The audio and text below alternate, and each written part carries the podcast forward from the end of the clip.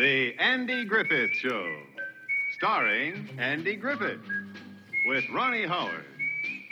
Also starring Don Knotts.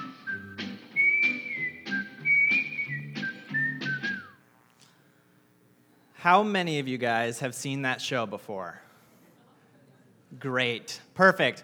Now, this is a little bit more of a dangerous question. How many of you watched it when it originally aired? Okay, there's, there's a couple of you. Um, so, if you haven't seen it, uh, the Andy Griffith Show takes place in the town of Mayberry, um, which is kind of thought to be the stereotypical small town of its time. You know, it was more than just everybody knew everybody. Uh, they depended on one another and spent a significant amount of time together in their neighborhood. Uh, some of you remember when our communities around here used to be more like that. Uh, I, I, talked with one of our elders, uh, Dan, uh, who mentioned some of the different businesses that, you know, just here in Whiting that we used to have. Uh, and so, did you know that here in Whiting, we used to have an opera house way back in the day uh, where shows from like Chicago and New York used to come through and, and do shows uh, at? Um, we had multiple banks, multiple stores, we had a roller rink, a movie theater, and even a bowling alley. And, and uh, Whiting isn't the only one uh, that used to be like that. Uh, talking with my parents, my hometown used to be the same. And, and from doing some research online, um, small towns across America used to be like that. And so the question is what happened? How did our small towns go from Mayberry um, to many of them struggling to even exist anymore? Now, the answer isn't going to surprise you. The shift took place from the early 90s to the early 2000s.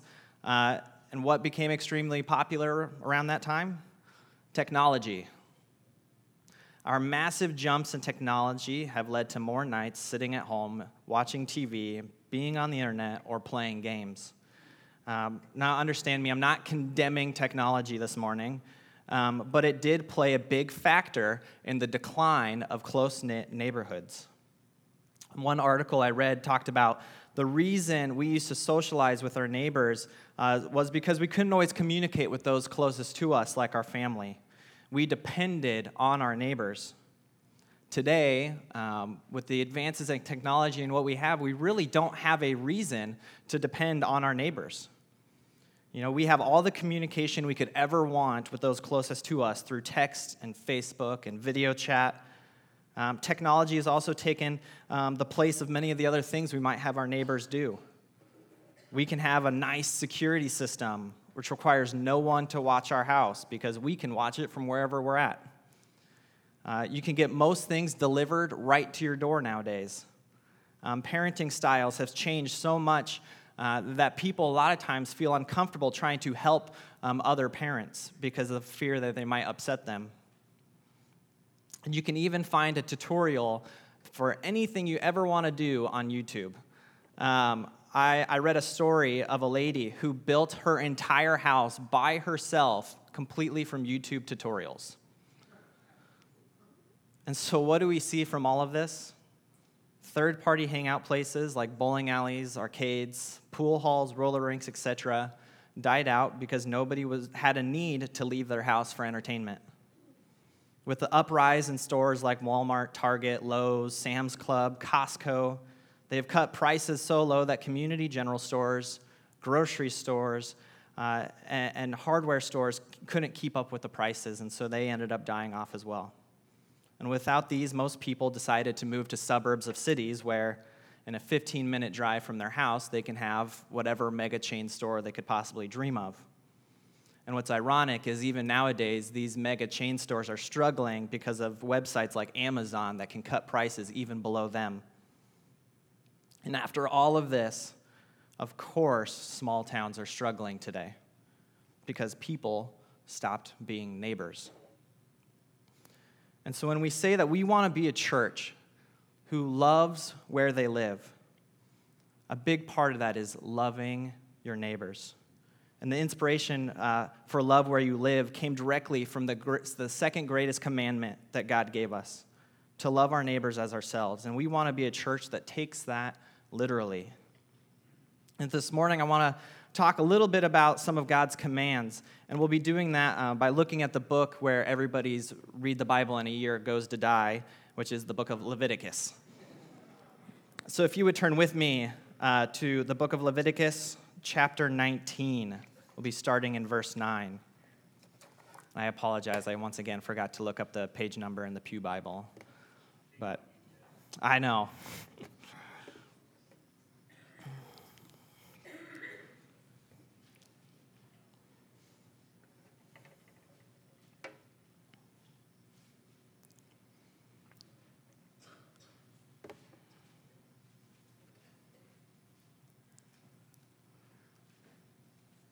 So, starting in verse 9 of chapter 19, it says, When you reap the harvest of your land, do not reap to the very edges of your field or gather the gleanings of your harvest. Do not go over your vineyard a second time or pick up the grapes that have fallen. Leave them for the poor and the foreigner. I am the Lord your God. Do not steal. Do not lie. Do not deceive one another. Do not swear falsely by my name, so profane the name of your God. I am the Lord. Do not defraud or rob your neighbor. Do not hold back the wages of a hired worker overnight. Do not curse the deaf or put a stumbling block in front of the blind, but fear your God. I am the Lord. Do not pervert justice. Do not show partiality to the poor or favoritism to the great, but judge your neighbor fairly. Do not go about spreading slander among your people. Do not do anything that endangers your neighbor's life. I am the Lord. Do not hate a fellow Israelite in your heart. Rebuke your neighbor frankly so you will not share in their guilt. Do not seek revenge or bear a grudge against uh, anyone among your people, but love your neighbor as yourself. I am the Lord. Um, that last part right there is what Jesus is quoting in the New Testament when he says to love your neighbor as yourself. And you probably already knew this already, but one of the easiest ways to understand uh, God's commandments uh, is to think of them like rules a parent gives their child. Now, you know, a lot of time the child doesn't understand the rule, um, but that doesn't mean the parent doesn't have a purpose behind it.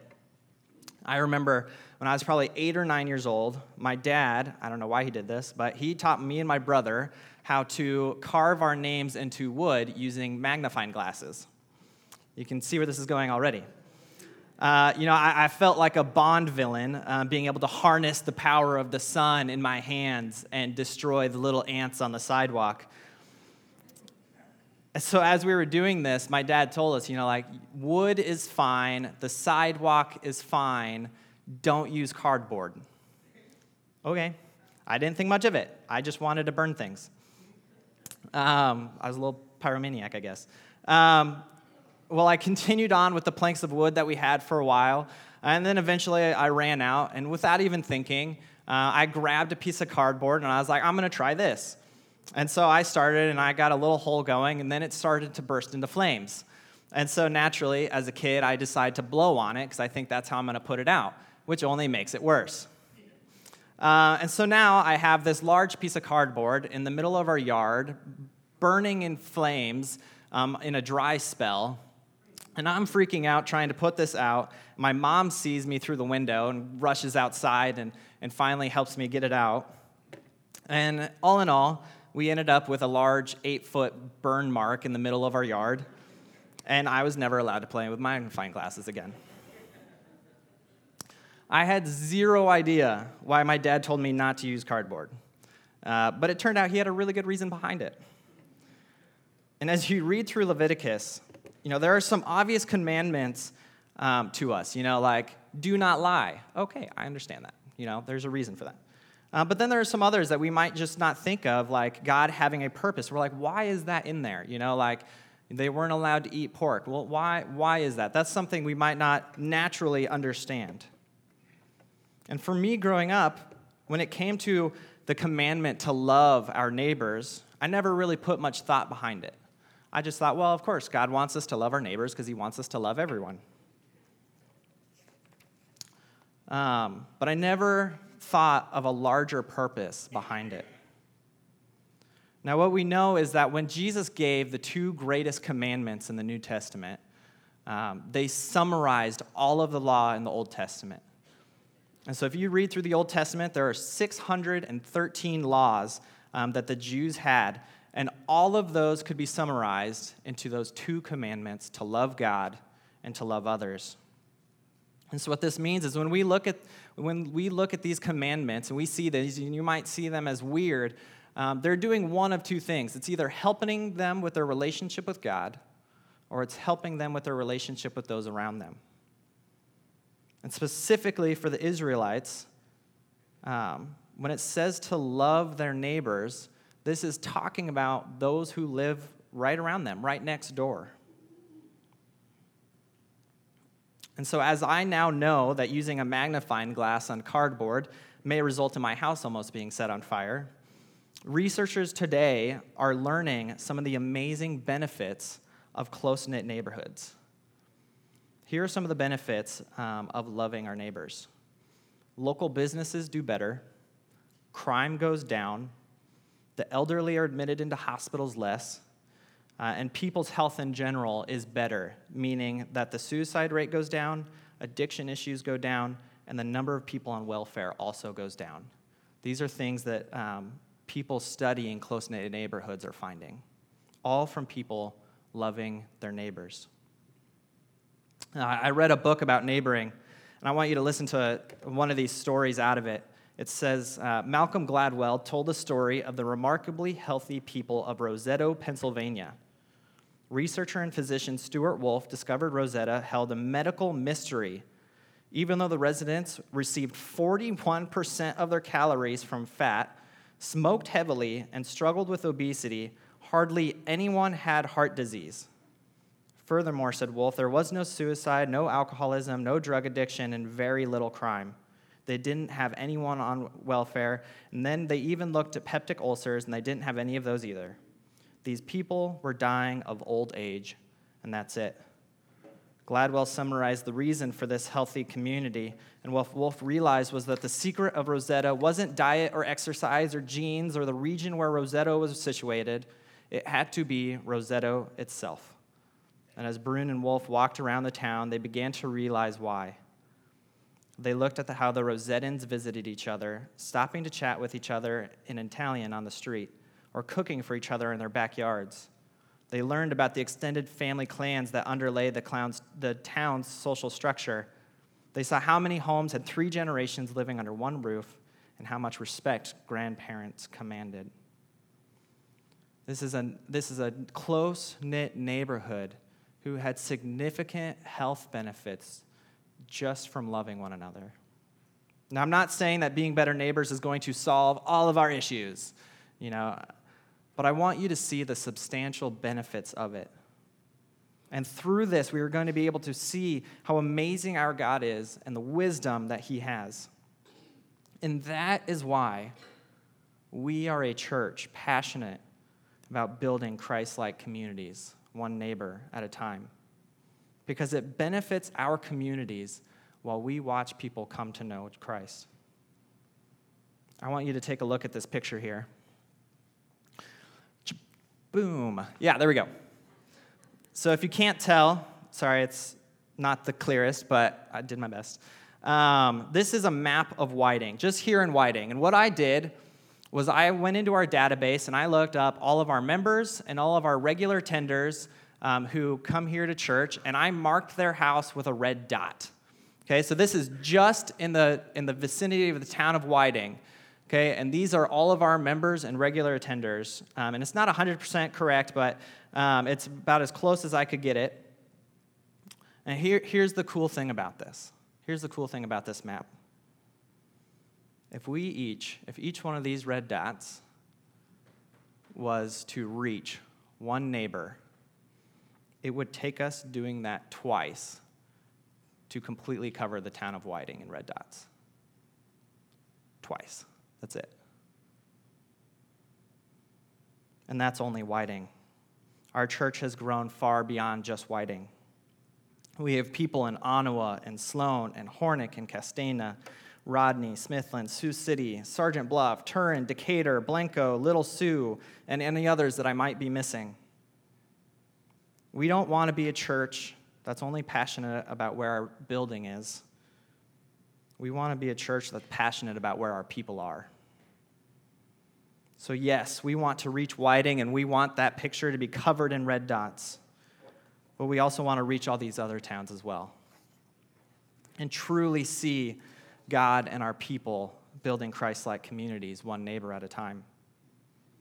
We want to get back to where our local businesses are thriving and new ones are being opened.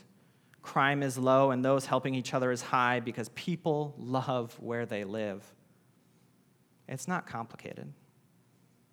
It can be as simple as inviting someone out for dinner, playing board games, working on a car, helping mowing each other's lawns, watching pets. It's just sitting outside and talking. The point is that we make opportunities to get to know our neighbors. And so, speaking of that, I want to take a little bit of an inventory of how well we know our neighbors. So, what I want you to do is to think of one of your neighbors, just one who is not a Christian, that you know is not a Christian. I just want you to think of one family um, or one person and just have them in your head. And I'm going to ask some questions. Okay, and I just want you to see if you can answer some of these questions. The first one is Do you know the first and last name of everyone in their household? Give you a second to think about that.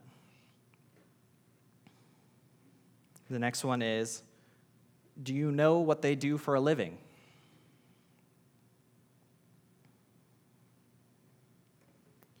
Do you know if they grew up in this area or elsewhere? Number four, have you been in their home or have they been in your home ever?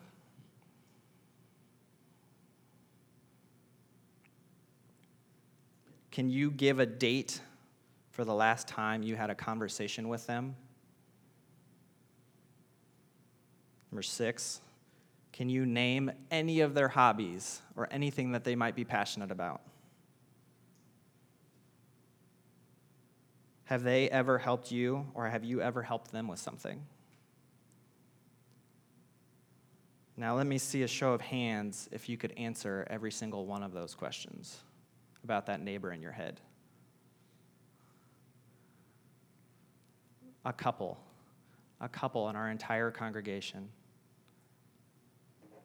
And don't get me wrong, as I wrote those questions, I was convicting myself. I, I myself struggle because I could barely answer any of those questions about one of our neighbors. We have to be a people that take advantage of every opportunity to get to know our neighbors. Those shouldn't be hard questions for us.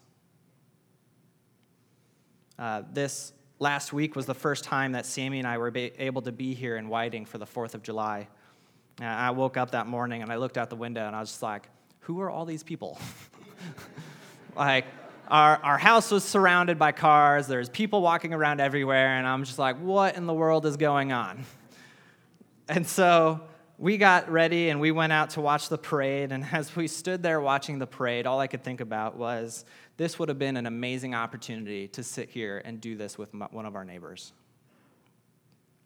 You know, how many times uh, do I get home and I see one of our neighbors and I just, I wave and then I walk into the house?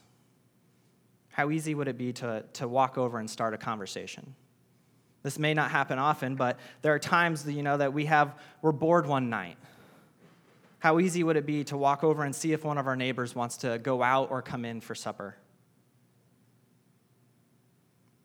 Uh, coming up in less than a month, you know, we've talked about it. We have our, our car show and steak night.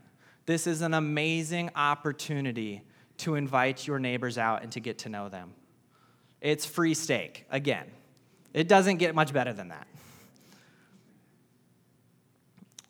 But again, we want to be a church who loves where they live.